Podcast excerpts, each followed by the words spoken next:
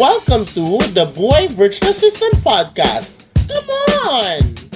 Hello mga kabarangay, welcome back to Buhay Virtual Assistant Podcast. Okay, and welcome back sa ating bagong series which is Buhay VA wherein I actually invite mga current VAs or freelancers na nasa industriya na for more than a year para malaman nyo kung ano nga ba ang totoong buhay namin bilang isang seasoned freelancer or virtual assistant already, not just the good ones, but also the you know, the sad truth, no? At saka yung mga tips ba kung paano ka magkaroon ng isang sustainable freelance business, 'di ba? I think ito yung pinaka-importante dito. And you've heard from like two of our friends before this. Kung hindi pa napapakinggan, then please go back to the rest of the episodes.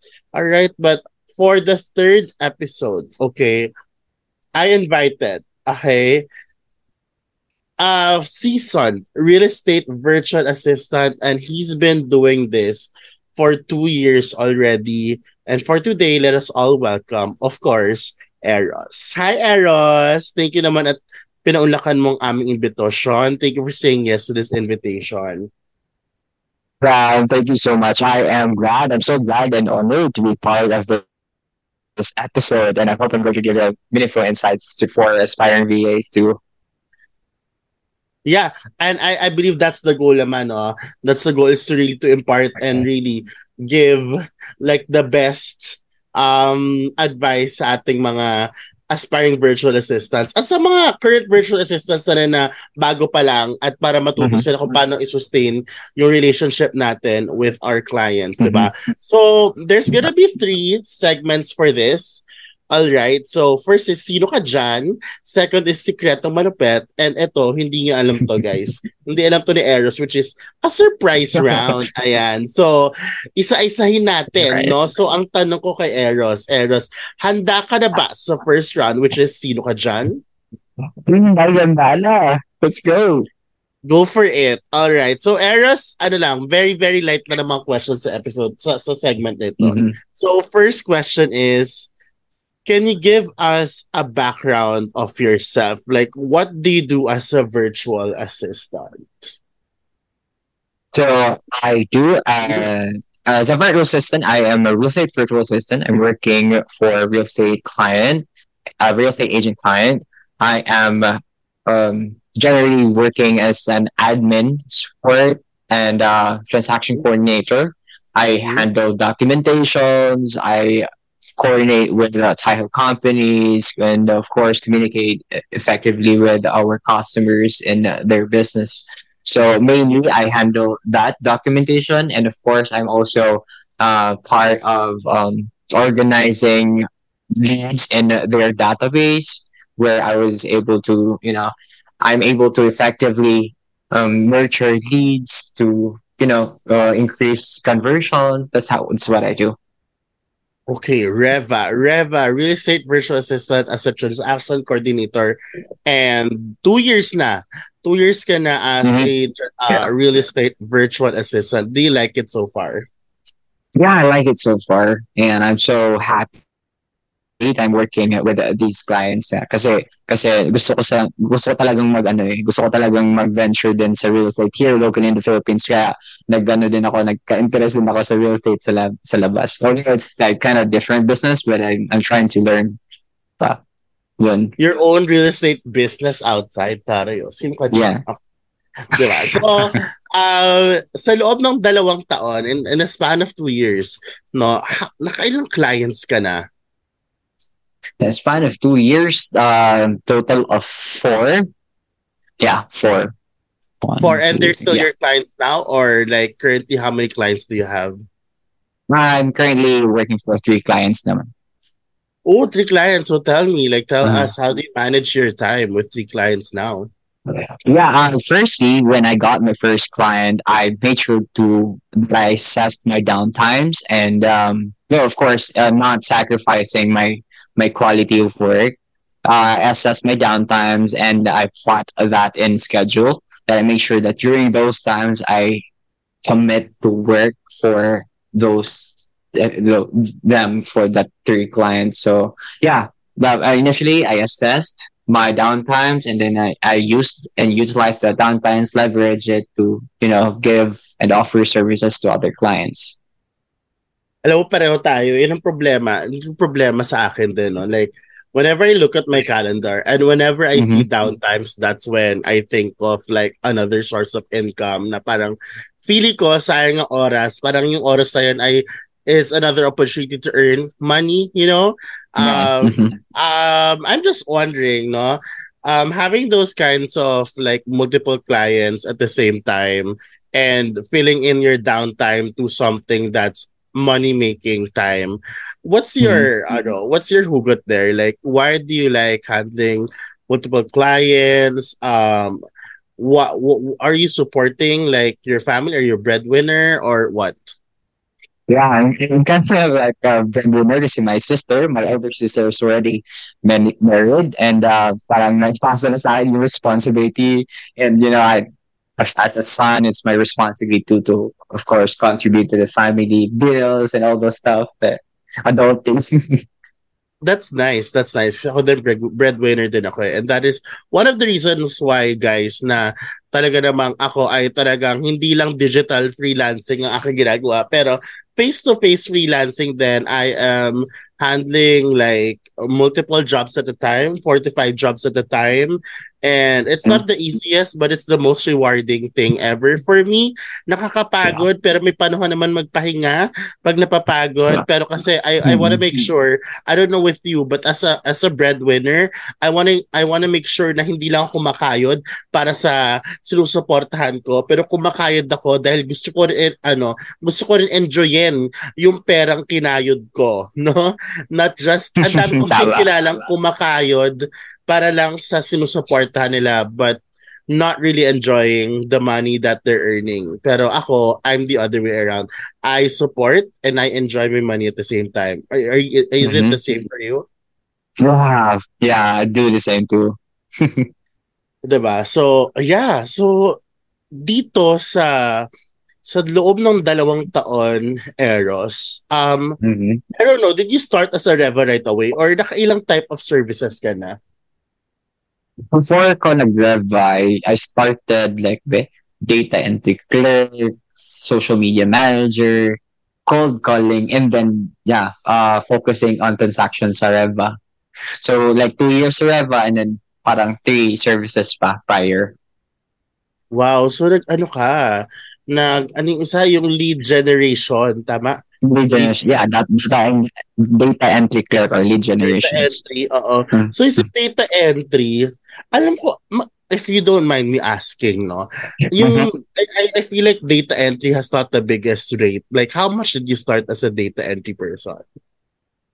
Uh, during that time, I was just working as a project-based virtual assistant, so it's not like by by hour. It's an output based output based uh, job. So like I was earning I was earning 30 30,000 per week.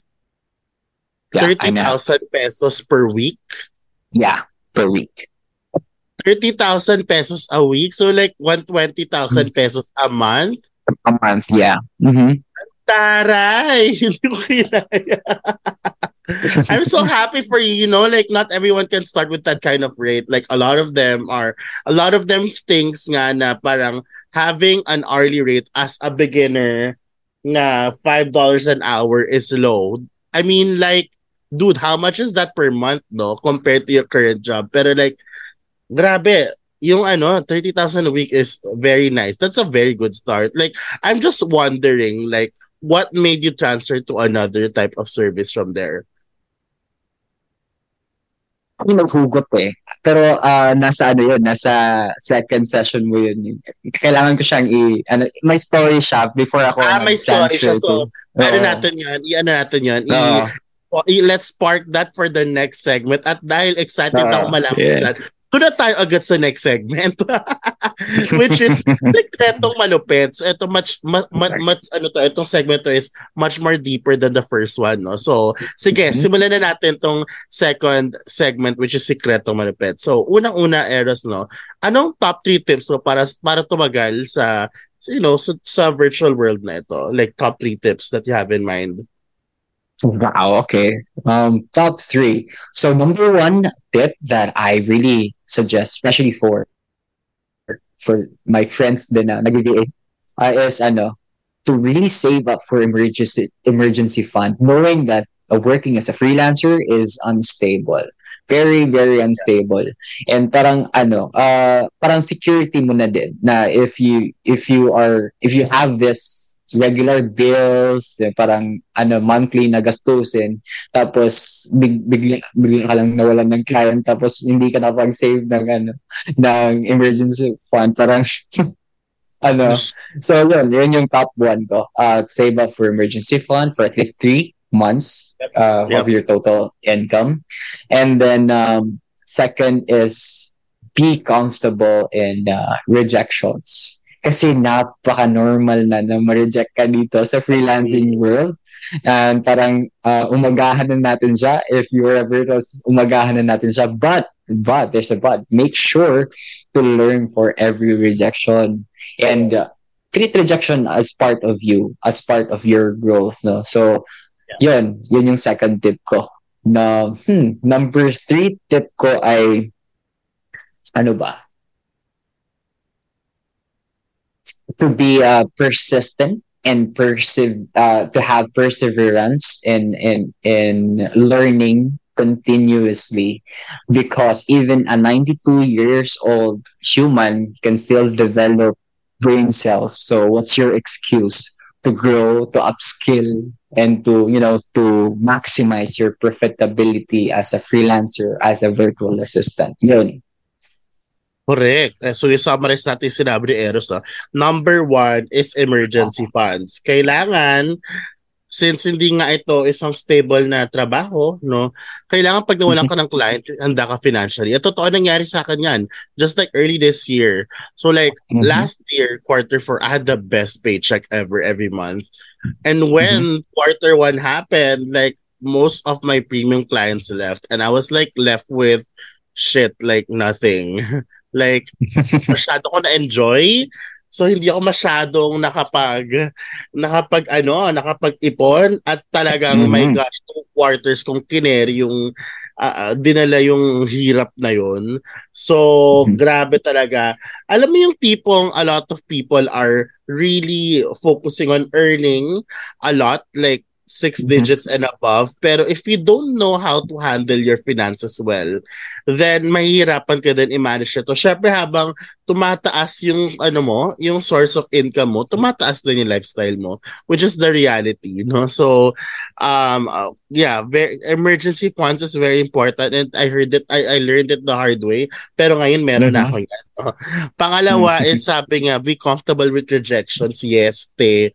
As in, te. Even the most experienced ones and the known ones are being rejected also. So, wag ma wag sumalo, oh, wag mag-quit. Iba dyan, te.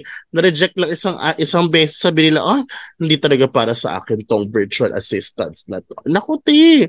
Lahat tayo nare-reject kaya laban lang, no? And lastly, be persistent and never stop learning kasi totoo naman sinabi ni Eros talagang learning never stops. I am really a believer of that as a trainer um, and as a um, part-time um, college instructor. So I teach in school. Oh, talaga. So, teaching is really my thing. I love it. I love imparting. And totoo yan. Miski kami, um, madami pa kaming pwedeng gawin, um, pwede matutunan para mas gumanda ang service namin at mas umokay yung packages at yung aming charge sa client so we can solve bigger problems. So, I agree. So, ang next question natin, Eros, no? How do you handle toxic clients? That's a great question. How do I handle toxic clients? Uh, yeah, um, there's like three things also that I can that I can um, suggest. No, you communicate effectively. You have to maintain open and honest communication sa client natin. You, know, you, you have to address any issues or concerns as soon as they arise. Ano pa ba? Hmm. um, stay professional, maintain a professional uh, demeanor, even if the client becomes uh, difficult na sometimes. Uh, becomes a werewolf, no? uh, avoid responding to negativity with negativity. Just stay focused on the task at hand and try to remain objective. Yep. Hmm, ano bang last? Of course, well, if that those things don't work anymore, then know when to walk away. If client behavior becomes consistently abusive or um, detrimental to your well-being, consider whether it's worth continuing the relationship. Because sometimes it's best to terminate the client contractor relationship to protect your well-being and your mental health. Correct. So yeah, yun yun. Oo, no, hindi lang hindi lang si client ang pwede mag-terminate ta- sa atin, tayo din, no, hello, no. At saka, it is very important that we pre-qualify our clients also. If mm-hmm. like you're a good fit for that client. Uh, and, and things like this happens, you know, it really happen pagka talagang tinutopak ang client natin. So, thank you for the tips. Open and honest, 'di ba? Stay professional and know when to walk out. Ayan. Mm-hmm. Perfect. Next question, Eros, na-scam or nag-ghost ka na before? Oh. Ng client, hindi ng, hindi ng jowa, no? Na-scam or nag-ghost ka na ba before, te? Fortunately, hindi pa. Hindi pa talaga. And, uh, yeah, hindi ko pa talaga naranasan kasi every time I I prospect clients, I make sure to really do research and background checking. Eh, kahit ano, kahit uh, member or uh, company, company company employees, pinag, pinag-stock ko talaga kung totoo ba itong company na to. So, yun, yun yung parang yun yung ginagawa ko before ko siya i-prospect, part siya as hot client or hot lead. Nice. So, ano ka din, no? Sigurista? At saka discerning, ako discerning ako eh. Like, I, I, I have a strong sense kapag ka yung ina-applyan ko ay scammer. As in, isang tingin ko lang, alam ko nang hindi siya legit. Ganyan. So, mm-hmm. discerning. That's good kasi guys, alam mo, especially dito sa online world, ang ang pag sa scam din ng tao ngayon ay ano na rin, high-tech guys, no? At saka digital. So, mag-ano tayo, mag-ingat-ingat tayo no? So, wag tayong ang dami kasi nafa-fall sa trap. So, be mm. ano, be ano, sinop is that the term? Um, maging sigurista ka, no? Mang-stop mm. ka, triple check everything, no? Um, if it's too good to be true, then you have to like run away. Ayan. So, mm, ito, ito ata yung ano, pinaka gusto kong tanongin sa'yo, no? Like, ano ang biggest horror story mo sa VA life mo? Wow, ito ba yun? Ito yung sinasabi kong story kanina. Oh, go for it. Go for it. Yeah. Before ako nag-start as a data entry clerk, naging community manager ako sa isang online game, startup online game development company. So, um, kasi ang hobby ko kasi dati, mag, maglaro online games lang, magkilata lang, ganyan. Hindi pa talaga ako naging interesado eh, sa, to become a virtual assistant kasi hindi ko alam kung totoo ba talaga na makaka-earn ka na this amount of money sa sa online world. So, during the time, maglalaro-laro lang ako. Pero, um, nag, nagkaroon ako ng opportunities. May hiring as a community manager sa isang online startup game dito locally in the Philippines. So, yun, uh, natanggap naman, lo and behold. And, uh, kaso, ano, walang sahod ha. Walang sahod? Walang sahod yun. Tapos walang pang contract. So, daming red flags. So, uh, in-accept ko lang kasi hindi ko naman alam kung ano yung ano, gagawin. As long as naglalaro ako ng game doon as community manager, I have like opportunity lang to to have to have like benefits sa paglalaro ng ano nakaka uh, nakaka-enjoy mag-enjoy ako sa sa mga additional additional things na usually uh, binibili siya So, as a community manager, free na siya sa amin. So, yun yung, yung parang benefits lang kasi wala kaming sahod. Um, fast forward, um, gusto na ni, ni client na mag-profit nga sa game niya, sa startup. So, hindi niya alam yung gagawin. So, I suggested to to establish a payment gateway. Kasi wala pa siyang bangko dito sa Philippines. Uh, uh, foreign entity kasi yung business siya. Tsaka gusto niyang uh, establish ito sa Philippines. So, uh, I made a payment gateway, established a payment gateway for him. So Right. fast forward again, uh, nag-earn na kami talaga. Wala six digits per per month na yun. And uh, uncontrollably, uh, we are earning good amount of money.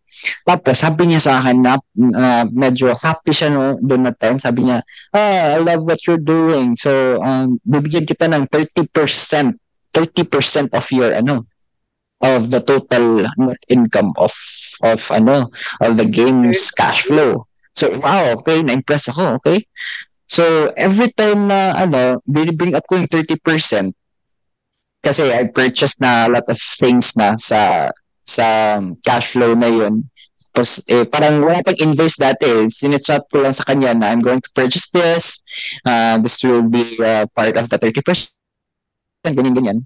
So, naka-purchase na ako ng mga tatlong, tatlong uh, parang liabilities na mga uh, tech tech gadgets na based from that ano uh, based from that cash flow. So pero ano naman yun um, transparent naman yun. Alam na, na naman lahat ng purchase na yun. And uh, nagsabi niya sa nagsabi niya siya sa akin na uh, may 30% ako. So I was very very confident. Walang contract and all. So ang nangyari um, bigla niya lang ako sinabihan na, you have to pay for this. What? Like, out of nowhere, sabi niya, you have to pay for this because this is too much. Sabi niya, it's too much. Eh, I, I calculated 30% with an average of 12 month um, net income. So, yung mga binili ko, kun- kunenta niya. So, I have like, that's uh, like, six digits debt sa sa kanya, no? Like, well, nagkaroon ako ng utang sa kanya. Eh, sabi niya OMG, sa akin, taas "Wait, nun, te. Oo, oh, 6 digits yun. Thir- 30% eh, pero nag-expect ako na meron akong side kasi I really helped him a lot sa pag ano sa business niya. Oo. So like 30% yun, ganyan din na nag-ano kami. Tapos ngayon, ah, sige, bayaran ko na lang. Ayoko nang magka-trouble kasi he's even threatening me to sue. Like, he's threatening to sue me. So like, okay, I'm going to pay. Pero Okay. yun, yun yung parang naging motivation ko to work uh, uh, sa data entry clerk ta, talagang um, desperate measures na nag ano ako naghanap ako ng mga online clients na luckily unfortunately talaga na na nakakita ako ng isang uh, client sa online jobs PH na naghahanap ng data entry clerk. Doon na nagsimula. Uh, project based siya buti na lang talaga nakuha ako kasi parang nag-confirm na din kasi I, I, I came from um, a Christian community din so I, I can relate to what he needs. So yun uh, na na technically kaya ko naman. So yun na-hire ako as a data entry clerk for like one more than one month. And mabayaran ko yung yun yung parang yun yung parang simula. Whole story siya kasi bigla ako magkautang out of nowhere. Oo, te. Yun yung, yun yung lesson. Talaga may contract, lahat, dapat talaga, ano, hindi lang verbal ba. So, yes. Pero yung That was the story. 30% pa lang is too good to be true ha, in fairness. Like, yung 30% is very promising. Pero Mhm. kung talagang ano ka, no, kung, Diyos ko, ter- yung mga iba nga dyan, binibigay lang mga 5%, no, 10%. Mm. Grabe 30% nakakaloka. At nagkautang ka ng wala sa oras. Kaya talagang kailangan mo ng kontrata talaga, Eros, no? Kontrata. Mm-mm. Nako, na, nakakaloka yan, guys. So this is a lesson na talagang do not just start and do not work for free. Number one, do not just start without a contract and like an upfront payment kahit 50% man lang. No, unless you're like in an agency or something. And do not just trust people. Even ako, even the most, the closest people you have, do not just trust. At the end of the day, business is business, no? Business is business. Uy, grabe ang bigat nun, te. So, ano man natin, eh, let's brighten up naman the conversation by going through the surprise round. Ako, ito na, Eros, hindi mo alam ito. Okay, so hindi to alam ni. Eros. So, ang gagawin mo lang is to follow my instructions. Okay, are you ready? Sige, sure. Go, go, go. Okay, question number one. Pili ka dito. One client or multiple clients? Multiple clients. Multiple clients, pareho. Bakit? Mhm. Kasi Why? uh, that would increase, huh? Bakit? Sorry? Bakit multiple clients? Multiple clients kasi that would increase my profitability as a freelancer Is kasi practical kaya dito. So, Yeah, that's true. no. At saka not putting your eggs in one basket, no? Like, one Mm, you tama. still have more. I Mhm. agree. Second, with time tracker or without? Without time tracker. Bakit? Kasi, ah, mhm, kasi I prefer not to be micromanaged kasi that would allow me to increase my productivity. Kasi, uh, based na din yan sa research and studies na you, i- if you get micromanaged, mas nalalasin yung productivity mo. So, yun, uh, that proves a lot kasi uh, mas may talaga akong nagagawa kapag walang, walang nagmo-monitor. Kasi aside from meron kong integrity, no, na nagagawa ko talaga siya and kukumpit ko talaga yung mga tasks. And, and Okay, but I, I am eh. time. So, mm Toxic yun. Minsan nag-screen record, screenshot. Nakakaloka, di ba? mm Grabe yun. Lalo na time doctor, hindi ko bet nang loka ako dyan. Ayan. So, good. Next. Pili kang isa. International clients or local clients? Gusto na na national clients, of course. Oo, doon tayo sa dolyar ano, Oo, doon tayo dolyar. Doon tayo sa mas mataas yung best diet. Correct. Doon tayo sa ano, sa talagang magbibigay sa atin ng bonggang-bonggang exchange rate, 'di ba? Next. Oo, hindi. Babalik ka pa ba sa corporate world? No, hindi na, hindi na. Bakit? Bakit? Kasi I can see a lot of potentials here. Uh, I can really establish my own business din sa freelancing. Kasi ayoko nang, ayoko na nang sa, ayoko nang bumalik sa, ano, work politics ba? Kasi, ang dami ko nang, ano, ang dami ko nang experience sa work politics dati. Parang, Oo. ayoko nang bumalik. Mm. Company politics, no? Hindi ko bet yan. Mm. Palakasan. Gigigil ako dyan eh. Oo, hindi. Six to seven digits earner ka na ba? And you can say no, you can, you can pass on this. Oo. Well, I'm earning six digits na. You're earning six digits na. O, di ba? Pang malakasan na. O. Baka seven yan. Ano lang. Char! Ayan. So, ano ang one biggest mistake na nagawa mo as a virtual assistant?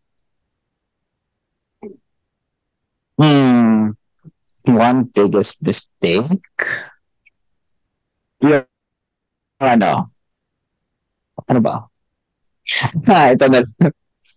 sa sa pang time in ko, hindi ko siya eh, hindi ako naging responsive for for ano for um, two days sa kanya. Parang ginost ko siya for two days. Kasi nagkaroon ako ng uh, personal problem. And then, yung nag- naghalo-halo na lahat. And um, time na timing na na parang kailangan, kailangan na, kailangan, kailangan ko sa service. Kailangan yung service ko. Tapos wala ako. Yun yung parang nag-ghost ko siya, nag-awol ako ba? Kasi nagkaroon ako ng Ah. personal problems. Pero na-explain ko naman sa kanya. Eh, I was able to catch up. I was able to recover naman din. So, Correct. Oo. Ah, Kaya nga, yung, yung sinabi mo kanina, no, like, be open, no, to, and be, ano, constant communication is important. So, Mm, thank you for acknowledging that, no, and we learn from Mm. that, and we move forward from that. And ang pinakahuling tanong ko, Eros, no, complete the sentence, I'm Eros, and ang biggest regalo ko for myself ay blank. uh, okay. I'm Eros, and my biggest gift for myself is having my own house. Ah, ang, ang gusto ko yan, pangarap ko yan, yung may sarili akong bahay ko. Lalo na sa para sa pamilya ko. So, I'm very happy for you. Congratulations. Eros. Maraming salamat for being a Mhm. sport and answered all my surprise round questions. May gusto ka bang i-promote at the moment? Wala naman, wala naman. Pero I, I really want to promote you and uh, the, your agency's uh, TikTok in the future. Pero yung ko pa alam kung paano. Sige lang, I'll, I'll, I'll um, communicate with you constantly para ma- makahelp ako na promote yung agency. Why not build your own community, Eros? Diba? Marunong ka mag-community management eh. Oh, Mm. Di ba? May nanonood sa'yo sa TikTok. Oh, why not build your community? Diba? Soon, soon. Siguro, uh, soon. 'Di ba? Maybe this 2024, 'di ba? Yes, of course. Manifesting. Uh, but if you need help, let me know naman. Like, I'm one, ano naman, message away. So, not a problem. Mhm. Tulong-tulungan Sure. lang. Yon. Mhm. Maraming salamat, Eros, talaga, sa pag-guest mo sa ating episode na ito. Sana marami kayong natutunan, mga kabarangay. Um, follow Eros on TikTok. Ano yung, anong TikTok mo again, Eros? Ilalagay ko sa, ano na lang, ilalagay ko na lang sa description box na lang ng Ah, ng, ng, sige, ng sige. content na ito. I-message sa akin ni Eros yan mamaya para hindi mawala. And maraming salamat. Sana marami kayo tutunan dito. And we'll see you guys on the next episode. Bye! Thank you. Bye.